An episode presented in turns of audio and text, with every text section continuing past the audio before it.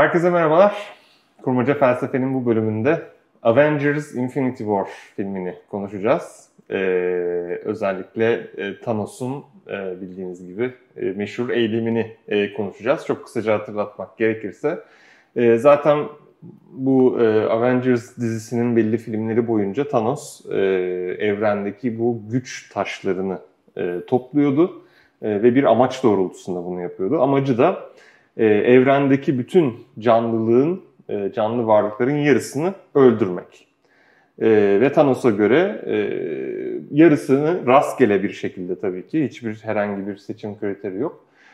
E, canlı varlıkların yarısını rastgele öldürdüğümüz takdirde geri kalan yarısı çok rahat, e, bolluk içinde yaşayacak. Çünkü kaynaklar e, herkese yetecek fazla fazla e, gibi bir argümanı e, olduğundan bahsedebiliriz Thanos'un.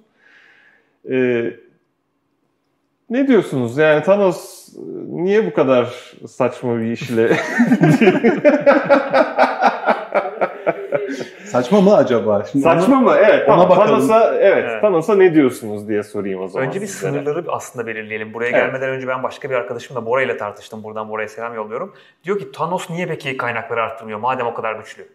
Demek Güzel. ki o taşların belli bir sınırı var. Kaynakları arttıramıyor. Değil mi? Orada o bir ilk sınırımız yani şeyimiz, öncülümüz o kaynakları arttıramıyorum. Öyleyse ne yapabilirim? Her türlü sınırlı. Başlıyor. Şu anki dünya gibi yani. Evet. Yani bir güç var ama o güç sadece öldürmeye yarıyor ya da yok etmeye yarıyor insanlar ama kaynakları arttırmaya yaramıyor belli ki o güç.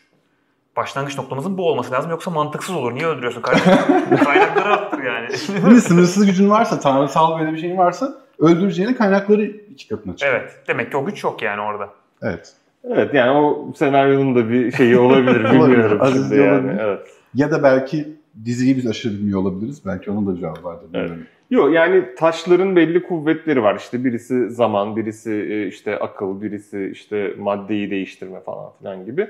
Ee, ama evet böyle böyle bir varsayımla tabii ki tartışabiliriz. Yani zaten bu tartışmanın başka güncel etikte de e, yansımaları var. Ee, hani nüfusu artık daha fazla arttırmamak üzerine mesela antinatalizm e, tarzı tartışmalar var. Ee, tabii yani nüfusun yarısı yok edelim gibi bir tartışma muhtemelen çok yok. Ama yine de şunu tartışacağız yani. Burada Thanos'un yaptığı şeyi ahlaken gerekçelendirmek mümkün olur muydu? Nasıl mümkün olurdu? Bunu tartışacağız. Evet. Yani yine işte bu gerekçelendirme meselesini nereden başlayacağız ona bakmak lazım. Şimdi sen sınırları, biraz da maddi sınırları çizdin orada. Evet.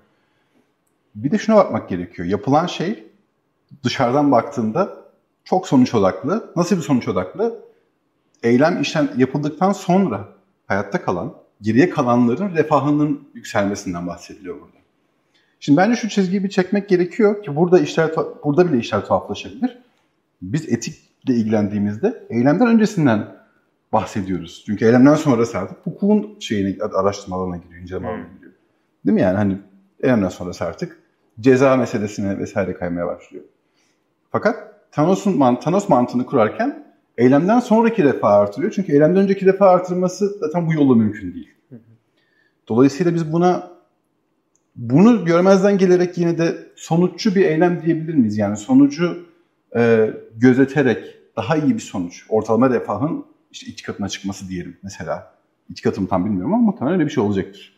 Daha fazla bile olabilir. Daha fazla yani oran, oran oranı nasıl düşünüyor? Bu arada hemen şuna girelim. Ortalama refah dediğin o çok en önemli kriterlerden birisi. Derdi ortalama refahı arttırmak mı, toplam refahı arttırmak mı? Evet, İkisinin doğru, de handikapları doğru. var. Şöyle ikisini de en uca götürdüğümüzü düşünelim. Ortalama refahı arttırmaya çalıştığında diyelim 10 kişi var elinde. 9'unu yok edip bir kişi elinde bırakıp ona çok yüksek refah verirsen ortalama refahı arttırmış olursun. Değil mi? Yani tüm kaynakları bir kişiye ver. Ortalama refah belli bir seviyeye kadar artabilir. Diğer taraftan toplam refahı arttırmayı amaçlarsan insan sayısını çok arttırabilirsin. İşte 100 milyar insan koy buraya taşıma kapasitesinde. Hepsi sefil olsun. Ama o sefillik bile belli bir sıfırın üzerinde bir refah içeriyorsa toplam sayı çok artacaktır. Yani toplam refah kesinlikle kullanılabilir makul bir kriter değil. Evet. Ortalama refaha geri dönelim. Bir kişinin refahını çok arttırmaktan bahsettik. O da ortalama refahı çok arttırırdı. Dünyada hmm. bir kişi kalsın ve aşırı işte biz tanrısal bir güçle ona aşırı hizmet sunalım ve çok artsın. Burada insan bedeninin ve insan zihninin bir sınırı var. İnsan belli bir refah düzeyine ulaşabilir. Ya bana ne kadar haz verebilirsiniz? Sonuçta belli bir sınırı olması lazım bunun değil mi? ya da ne kadar tatmin Güzel, öyle ayrıca tartışılabilir. Bu başka bir tartışma konusu. Denemek lazım. Hazın sınırlarına dair ilginç En azından tartışma. belli bir sınırı olması lazım yani. Ne kadar böyle haz delisi de olsan, inanılmaz haz alabilen kapasiteye de sahip Hazdan olsan. öldüğün bir nokta vardır belki mesela. Ya ölmesen bile daha fazla haz... Ya ne kadar çikolata yiyebilirsin mesela değil mi? Belli bir yerde Doğru. o haz ya da hayat tatminini düşün. Yani bütün dünyayı ele geçirdim. Nereye ele geçireceğim? Teknoloji Mars'a gitmeme izin Mars'ı- vermiyor. Başka canlı şu an yok. Herkesi de ele geçirdim. E tamam daha ne yapacağım? Ya bir sınırları olması lazım bu işin. Bu şunu gösteriyor. Ortalama refahı kriter olarak alabiliriz. Fena bir kriter değil. Ve o absürt noktaya gelmek zorunda değiliz. Bir kişi bırakalım ona inanılmaz refah verelim. Absürditesini, saçmalığını yaşamak zorunda değiliz. Ortalama refah hala güzel bir kriter. Ama yeterli değil. Çünkü gene ortalama refahla şu an diyelim 7 milyar insan var dünyada. Belki 100 bin kişiye maksimum refahı, ver- refahı verdiğinde işte o türev aldığında en yüksek çıkacak nokta belki orasıdır. Bu 100 bin kişinin e, dünyada hayatı sürdürmek için yeterli olduğunu göstermeyebilir tek başına. Başka kriterlere de ihtiyacım var orada. Evet zaten klasik utilitarianizm şey yapıyordu değil mi? Yani mümkün olduğunca en fazla kişiye Hı hı. en fazla Evet. mutluluk. Yani o mümkün olduğunca en fazla kişi hani keyfi bir şey değil demek ki orada. Hani orada tek bir yerde toplantısının e, yani refahı tek bir yerde merkezileştirelim, oraya konsantre edelim düşüncesi sanki bunun önüne geçmeye çalışıyorlar bir şekilde Tabii, gibi tabii. görünüyor. Klasik e, faydacılıkla Evet, çünkü çok- İşte nasıl denir o? Anti sezgisel Hı hı. diyebiliriz belki. İşte counterintuitive. Hı. Bir noktaya kaydığında zaten bir ahlak teorisi genel olarak sorgulanmaya başlıyor. Dolayısıyla bunun daha sezgisel noktaya, daha kabul edilir bir noktaya çekilmesi gerekiyor. Bunun için de prensipler koyuyorlar ama mesela şimdi Thanos'a dönmek gerekirse Thanos'un yaptığı şeyde çok bir prensip yok gibi bir yandan da. Bir hesap var. Hesabı doğru olabilir. Hı hı. Yani o konuda bir tartışma olmasına gerek yok. Diyelim ki Thanos doğru söylüyor. Gerçekten de dünyanın yarısını öldürdüğünde bitti. Hmm. Bir anda refah çok yükseldi ve geri kalanı huzurlu yaşadı. Diğerlerinin ölümünden etkilenmediğini varsayıyoruz bu arada. Bir dakika bir daha müdahale etmek istiyorum ben burada sana. O yarısı dediğin şey acaba hakikaten deminki hesaba göre maksimum e, e, ortalama refahı getirecek nokta mı? Yoksa 1 bölü 2 tamamen ra- rastgele seçilmiş bir sayı mı? Şöyle filmde zaten bunu gösteriyor. Bir örneğini gösteriyor Thanos e, kızına yanılmıyorsam. E, bak işte senin gezegeninde epeyce bir insanı yani epeyce bir canlıyı öldürdük. Ama bak geriye kalanlar ne kadar Hmm. rahat yaşıyorlar görüyor musun? Çünkü herkese yetecek kadar şey var. Evet. O yüzden e, evet çok büyük bir zulüm uyguladım. Ama e, geriye de kalanlar da olağanüstü refah içinde yaşıyorlar. Yani atıyorum savaş olmuyor, kaynak paylaşımı problemi yok. E, herkes her istediğini elde ediyor. Böyle bir dünya yarattım. Böyle bir dünya yaratmak için yapmamız gereken rastgele e, nüfusun yarısını yok etmek de, demeye Ve hatta getiriyor. şey de diyebilir orada. Daha da eli güçlenebilir. Ölenler bir kere öldü. Hmm. Ve ölümün zaten e, oradaki kayıp değerinin ne olduğunu da bilmiyoruz. Eğer yine çok sonuç odaklı ve tamamen e, nicel bakıyorsak hikayeye. Yaşayanlar ama yaşamaya devam ediyor ve onlar yaşadıkça da refah, toplam Artıyor. refah artıyor. Değil mi? Nümerik Hmm. olarak artıyor Evet. diyebiliriz. Ya ortalama Evet, refah- Nümerik hesap yapılıyor. Bilmiyorum artar mı o noktada ama neticede bir gün, iki gün, beş gün, on gün, bir yıl, iki yıl, beş yıl refah içinde yaşıyor. On yıl mutluluk sürekli artıyor. Çünkü refah içinde olduğun sürece mutlusun. Mutlu Evet. olduğun kadar da mutluluğun artmış oluyor. Dolayısıyla Thanos'un yani hesaplamada bir haksızlığı çıkabilir mi bilmiyorum. Yani, Şöyle bir haksızlığı çıkabilir. Ee, Ölümsüzlük bölümümüzü izleyen seyircilerimiz hatırlayacaklardır. Orada şunu konuşmuştuk. Ee, Ölmek insana zarar veriyor mu dediğimizde diyelim sen işte şu anda 30 yaşındasın ve önünde diyelim 50 yıl daha var. O 50 yıl boyunca İnşallah. alacağın faydayı da kaybetmiş oluyorsun Doğru. öldüğünde. Sadece ölüm bir kere ölünür gibi hesaplanmıyor yani bu. Ama Thanos mesela buna şöyle cevap verebilir. Ee, evet o el- bir kişinin elinden o 50 yılı aldım ama bundan sonra doğacak nesiller de Hı. refah içinde yaşayacak. Doğru. İşin içinde Diyecek. gelecek nesiller Evet, gelecek da var. nesillere de bir fayda. Zaten o sah- bahsettiğim sahnede küçük çocuğu gösteriyor. Bak bu çocuk işte hiç yokluk çekmeyecek, hiç savaş çekmeyecek, işte hiç e, istediği her şeyi elde edebilecek. Bak hani ben bunu za- yani zaten kendini en e, kendi meşruiyetini kurduğu nokta gelecek nesillere güzel bir e, dünya, refah içinde bir dünya bırakma düşüncesi. yani bir 50 yıl alıyor ama kaç 50 yıl veriyor geri? Evet Onun gibi hesabı gibi böyle. bu da belki yani 10-50 yıl veriyor. evet 500 yıl düz hesap belki. üzerinden Hı. bakacaksak belki o dediğine böyle bir cevap verebilir. Bırak'a Evet. selam söyleyin. Fırat evet Fırat, Fırat'a evet, arkadaşımıza buradan Fırat'a da bir selam da ona söyleyelim. Gelecek nesillere sormak Gelecek meseleleri Evet. meselesini bir paranteze alarak tekrardan şeye bir geri getirmek istiyorum sizi. Bugünkü nesiller üzerinden bir tartışmaya. Yani öldürdüğü insanlara bir zarar verdiğini düşünelim. 50 yıllık diyelim ya da işte ortalama işte bir yaşlısını da gencini de öldürüyor rastgele öldürdüğü için. Ortalama 30 yıllık bir faydayı her bir birey için ortadan aldı. 3,5 milyar için 30 yıllık faydayı bir yok etti oradan. Kalan nesillerin refahını öyle bir arttırması lazım ki gene ortalama, ortalama olarak 30 yıl daha yaşadıklarında daha fazla bir fayda Evet. sağlamış olması lazım. Evet, Gelecek nesilleri hiç hesaba katmadan da Thanos bunu yaptığını iddia edebilir. olabilir. Savaşları kaldırıyorum diyor, bolluk getireceğim işte falan filan. İnsan refahı öyle bir artacak ki e, ölen insanların kaybettiği faydadan daha fazlasını getireceğim. Çünkü bize sonuççuluk, kaba sonuççuluk şunu söylüyor. Mümkün olaylar arasında e, muhtemel sonucu biraz daha fazla olan doğru eylemdir, diğerleri yanlış eylemlerdir. Bu Faydalı olan. fayda diyelim pardon evet. Daha fayda getiren, daha çok fayda getiren e, doğru eylemdir. E, böyle bir hesapla Thanos gelecek nesilleri de, gene konuşalım ona dönelim ama hiç hesaba katmadan bile yaptığı şeyin doğru olduğunu iddia edebilir etik açıdan. O halde buradan sonuççuluğun bayağı yanlış bir teori olduğunu herhalde varabiliyoruz. Yani tanımsız bile meşhur kıldığına göre. Buradan bence şuna gelelim. Ben işte kaba sonuççuluk diye o yüzden vurgulamak Evet. istedim. Özgür belki orada bize yani kaba sonuççuluktan farklı olan sonuççuluklardan biraz bahsedebilir.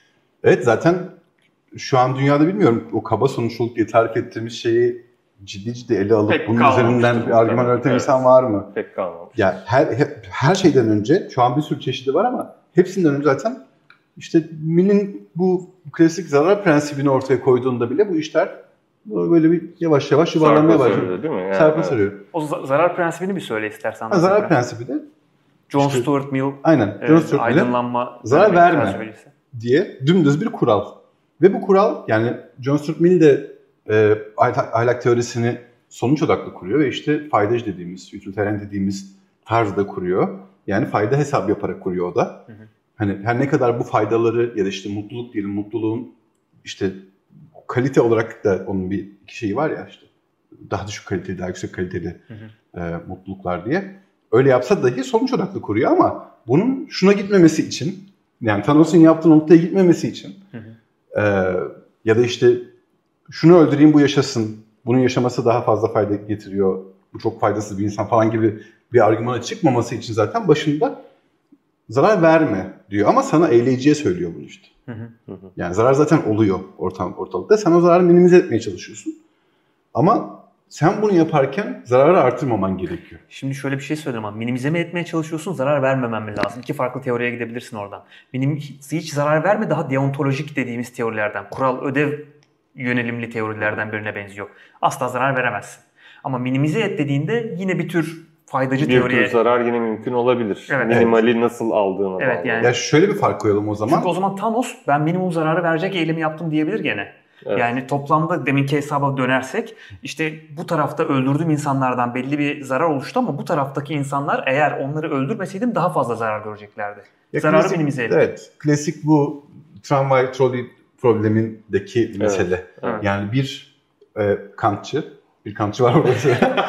bir kantçı e, bu tramvay probleminde o beş kişi yerine bir kişiyi kurtarmak için eyleme geçme hareketinin ahlaken problemli olduğunu söyleyebilir ki söylüyorlar. Hı hı. Fakat bir sonuççu ve milci bir sonuççu bunun doğru bir eylem olacağını söyleyecektir. Halbuki yaptığın eylemde sen de zarar, o insana zarar veriyorsun. Evet. Demek ki dediğin ayrımda öbür tarafta kalıyoruz. Zarar prensibinde. yani. Minimize de kalıyor. Minimize- Minimize de Evet, kalmak zorunda, zorundayız. Çünkü öbür türlü o beşi kurtarmak için biri de feda edemiyorsun. Hı hı. Şimdi Thanos'un yaptığı şey de o zaman yine tabii bir adım daha argüman kurmak gerekti orada ama hala Mil gözünden bir şekilde meşrulaştırılabilir gibi duruyor değil mi? Öyle görünüyor. Tabii ben şöyle bir e, oyun yaptım aslında orada. E, muhtemel zarardan bahsettim. Şimdi dünyada 7 milyar insan yaşıyor. Yarısını öldürmezsek biz gelecekte zarar göreceğiz demek gelecekte daha iyi bir ihtimalin olduğunu varsaymak anlamına geliyor. Halbuki diğer insanları öldürmezsek öyle bir ihtimal yok. Hı hı. Yani öyle bir aslında orada bir şey yaptım. E, muhtemel o e, senaryolar arasında en az zararlı olanı seçmek. Halbuki zarar verme derken mevcut durumda zarar verme diyorsan orada da farklı teoriler çıkabilir yani. E, o zaman Mill'in teorisi de burada Thanos'u desteklemeyebilir. Ama Evet. ne tür bir zarar ver? Yani muhtemel zarardan mı bahsediyoruz? Evet. Sen şu anki durumda zarar verme mi diyoruz? Ya bunu zaten mesela literatürde yani o zamanın literatüründe şu anki literatürde işte beklenen değer ve gerçek değer diye tabii işte expected value işte actual value diye ayırıyorlar ve sonuçların bir kısmı işte e, bu değerin beklenen, tahmin edilen, Hı. öngörülen değer üzerinden ahlaki yargılama yoluna gitmemiz gerektiğini söylüyorken evet. diğerleri de gerçek değer. O da nedir? Örneğin bu tramvay probleminde gerçek bir değer hesabı yapabiliyoruz çünkü e, o tramvayın o 5 insanı veya o bir insanın üzerinden geçmeme ihtimali o kadar düşük ki. No, ya çok ekstremmiş olması gerekiyor orada. Hatta o deneyi kurduğumuz e, düzenekte mümkün değil. Mümkün. Kesinlikle geçecek. Demek ki biz gerçek değer üzerinden hesap yapıyoruz o şeyde e, tramvay probleminde. Hmm. Fakat Thanos'un durumunda beklenen değer. Ya Thanos öngörüyor. Diyor ki bu insanları öldürmezsem neticede elde edeceğimiz değer bu. Öldürürsem ne elde edeceğine dair biraz daha elinde veri var. Çünkü başka yerde yapmış, onu gösteriyor. Bütün evrende bunu yapacağım. Evet falan. yani onu scale up edeceğim aslında evet, evet. demek istiyorum. Yani deneyini yapmış oluyor evet. ama yine de öbür tarafa dair bir gerçek değer hesabı yapamıyor. Yapamıyor doğru. Yapamıyor. O bir beklenti. O öngörü. Onu oturup Thanos'la tartışabilirsin. Bak Thanos şöyle olasılıkları nasıl eliyorsun diye. Hmm. Sana cevap vermesi gerekir. Orada tıkanmaya başlar yani hmm. bu ayrımı evet. yaptığımızda. Ama işte o beş taşın nasıl güç verdiğini artık biz birazcık e, hayal kurmamız gerekiyor ya.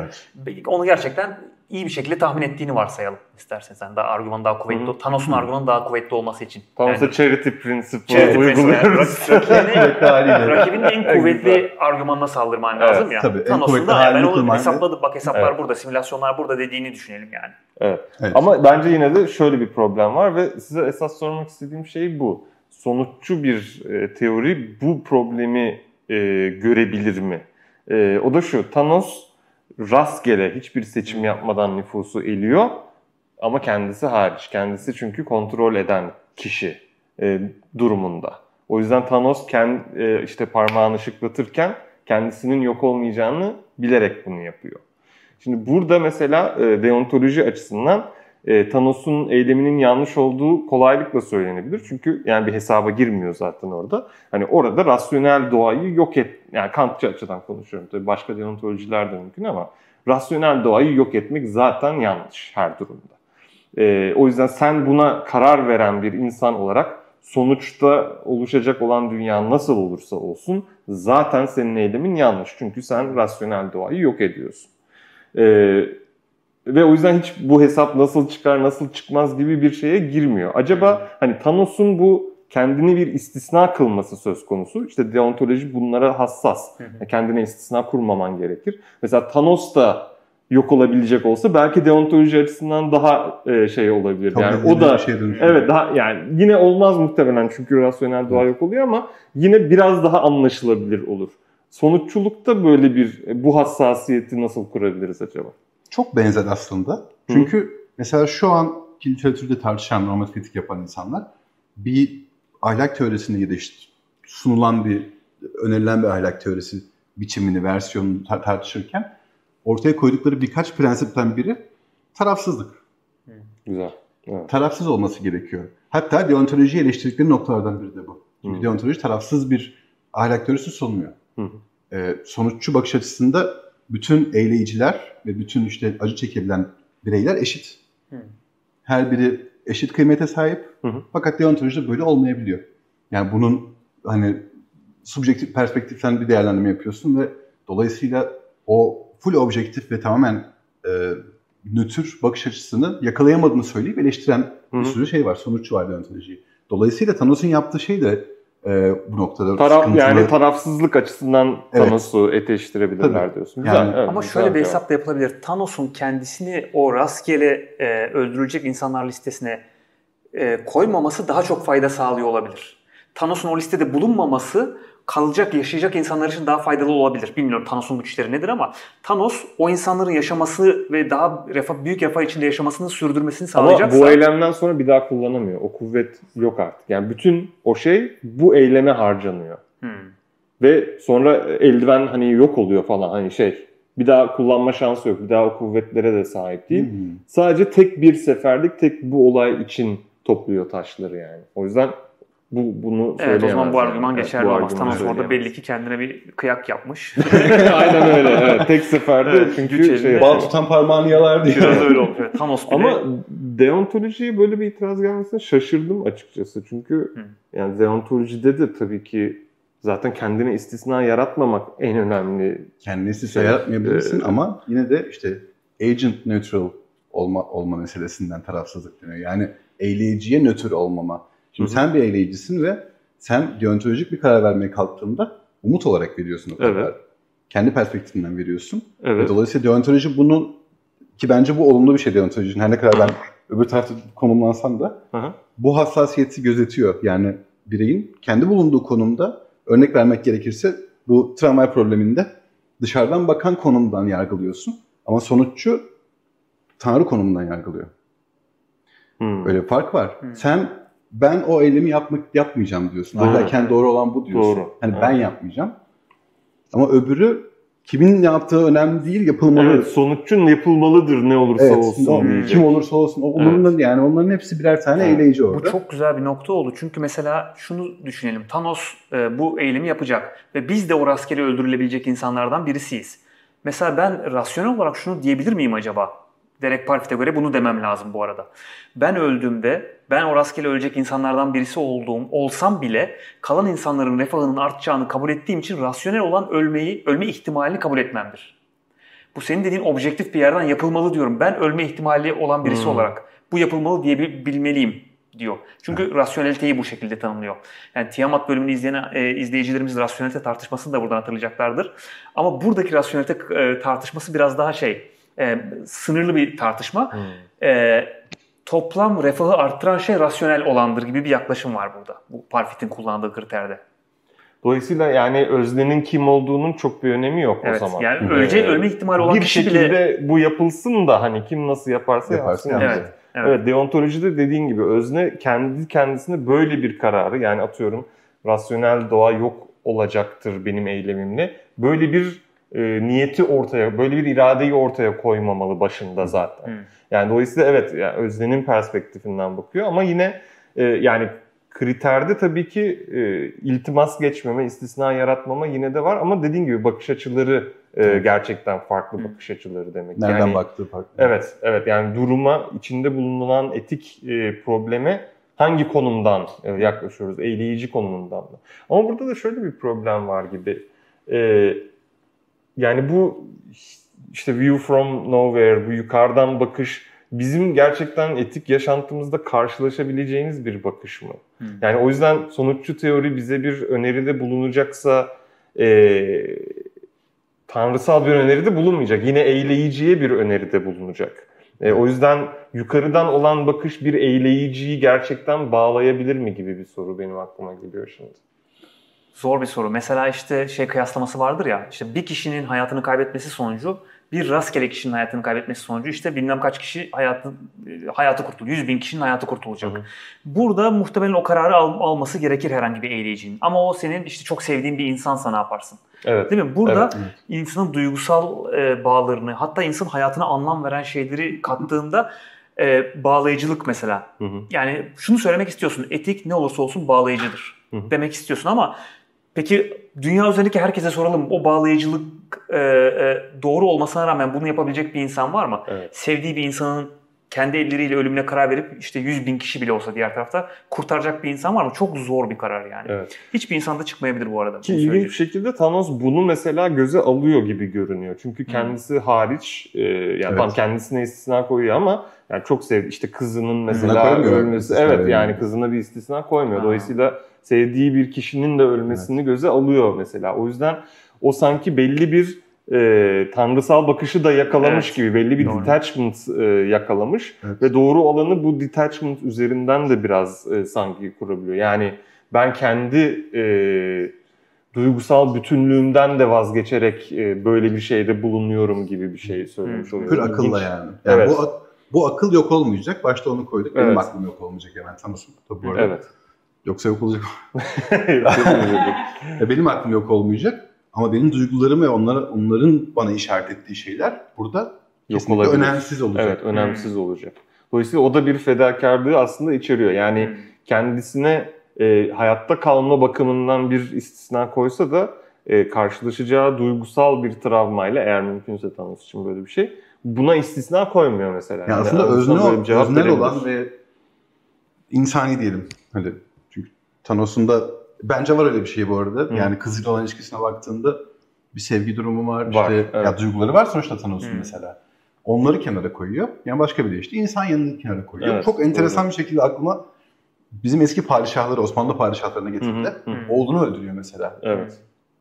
Ne için? İşte devletin bekası için. Beka, evet. Taht kavgası. Evet. Taht kavgası olmasın, devlette devamlılık esastır falandır filandır diye. Evet. Kendi oğlunu öldürüyor, oğullarını öldürüyor. En yakın arkadaşını öldürüyor evet. Süleyman Ya mesela. da öldürmeyi serbest kılıyor. O da Ha, o, o da bir zaten şey hani hani evet, katli yani vacip problem diyor. katli vacip. Evet. Oğlun oğlunu öldürsüne okey diyor mesela. Evet. Şimdi ben bunun duygusal yükünün az olduğunu düşünmüyorum açıkçası. Kesinlikle. Evet. Sonuçta evlat, oğlu yani hepsi. Evet. Biri diğerini öldürüyor, gözünün önünde o oluyor, biri kalıyor geriye. Dördü ölmüş falan. Hı. Ama bunu işte yine Thanos gibi bir Yukarıdan, bir, Yukarıdan yerden, bir yerden. başka bir e, e, kendini. Tanrı yerine koyarak, Tanrı perspektifine koyarak Thanos da biraz onu. Evet. Evet doğru.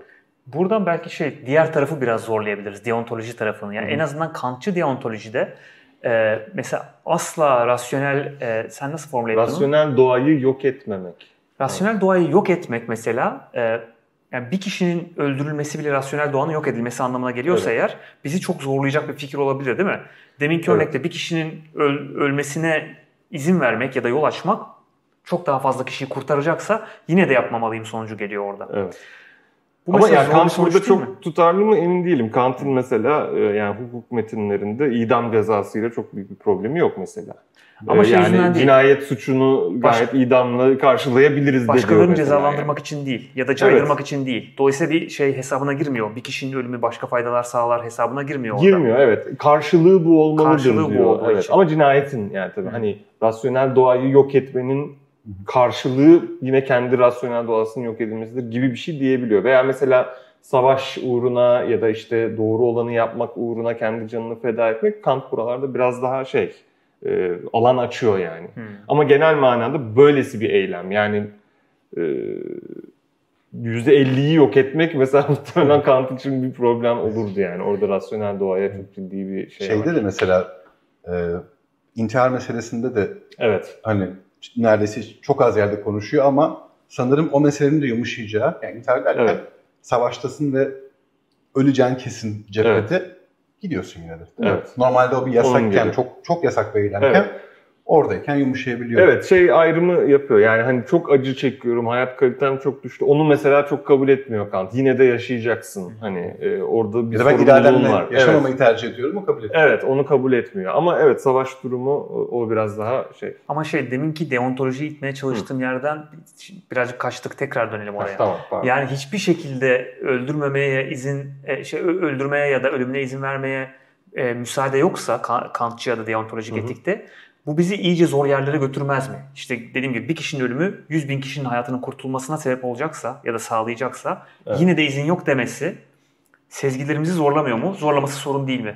Bence zo- sorun değil. E, bence zaten sezgilerle yapılmaması gerekiyor zaten bu işin. Kant'ın da söylediği şey bu. E, yani bu bir sezgi meselesi değil. Sezgilerimiz bize e, yani bu bir kural meselesi olması gerekiyor ve kuralların da ahlak kurallarının da kategorik olması gerekiyor. Dolayısıyla senin şöyle hissettin, böyle sezdin yani okey ama yani ahlak bunu ne yapsın gibi bir şey var. Yani sezgilerin aslında ve duyguların rol oynayacağı tek şey ahlak ilkeleri gerçek hayatta nasıl yorumlanacak, nasıl e, düzenlenecek, nasıl hayata geçirilecek. Buralarda duyguların rolü var. Ama ilkenin kendisinin belirlenmesinde sezginin ya da duygunun bir rolü yok Kant'a göre.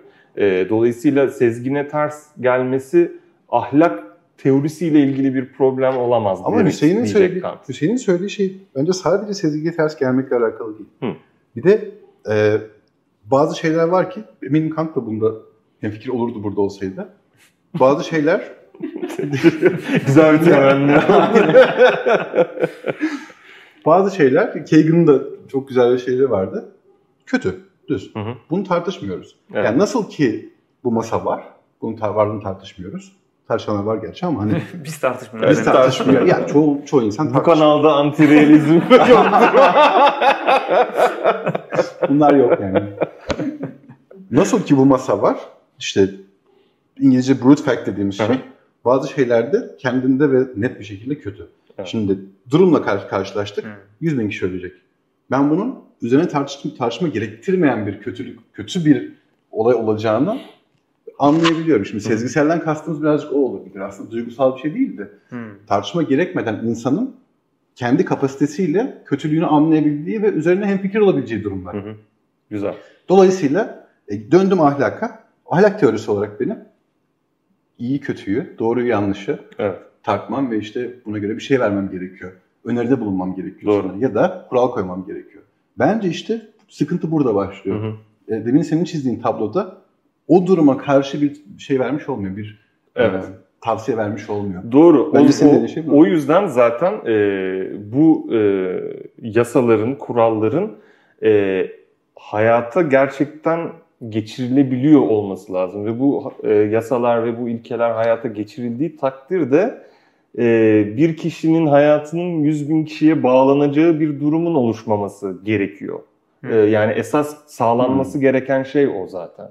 Hukuki açıdan da ahlaki açıdan da hiçbir insanın yaşamı ya da hiçbir insanın amaçlarını gerçekleştirmesi başka bir kişinin ölümü pahasına ya da amaçlarını gerçekleştirememesi pahasına olmaması gerekiyor. Yani öyle bir düzeni baştan kurmalıyız. Yani işte tramvay örneği de böyle. O o durum ortaya çıkmamalı. Zaten gerekiyor. aynen o o durum yani insanların e, raylara bağlandığı bir durumun zaten engellenmesi en başta. Yani öyle bir durumla karşılaşsak bile bunu burada ahlakın söyleyeceği pek bir şey yok. Artık yok. Artık Çünkü yok. o artık e, şeyden çıkmış. E, yani çok uç bir noktaya gitmiş. Oradan artık orada sezgilerimizin de bence çok bir e, faydası yok. Çünkü kimilerinin sezgisi olmaz diyecek, kimisi olur diyecek.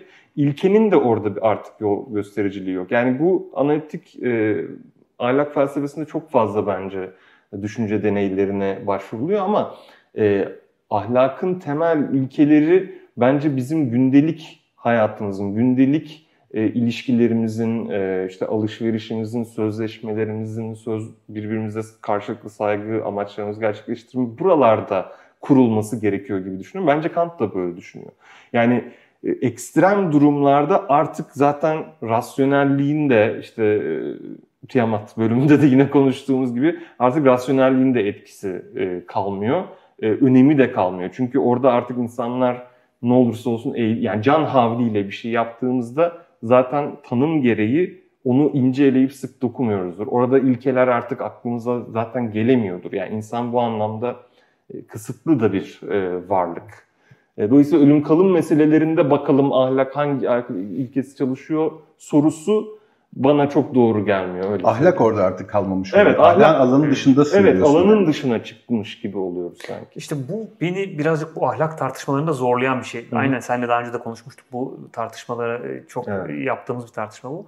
Ee, sonuççu etik yapan insanlarla daha deontolojik hatta kantçı deontolojik etik yapan insanların kesişim noktaları bayağı küçük kalmış oluyor. Bayağı bazı meseleler üzerinde tartışabiliyor ama birçok mesele ya burada etik bir tartışma yok derken sonuççular hatta faydacılar her eylemi etik e, boyuttan ele almaya çalışıyor. Her evet. eylemi. Bence bu sonradan çıkan bir şey ama. Yani e, hani sonuççuların klasik sonuççuluğa baktığımızda Bentham'a Bentham yasa, yasa yapmak için bunu hmm. kullanalım diyor mesela.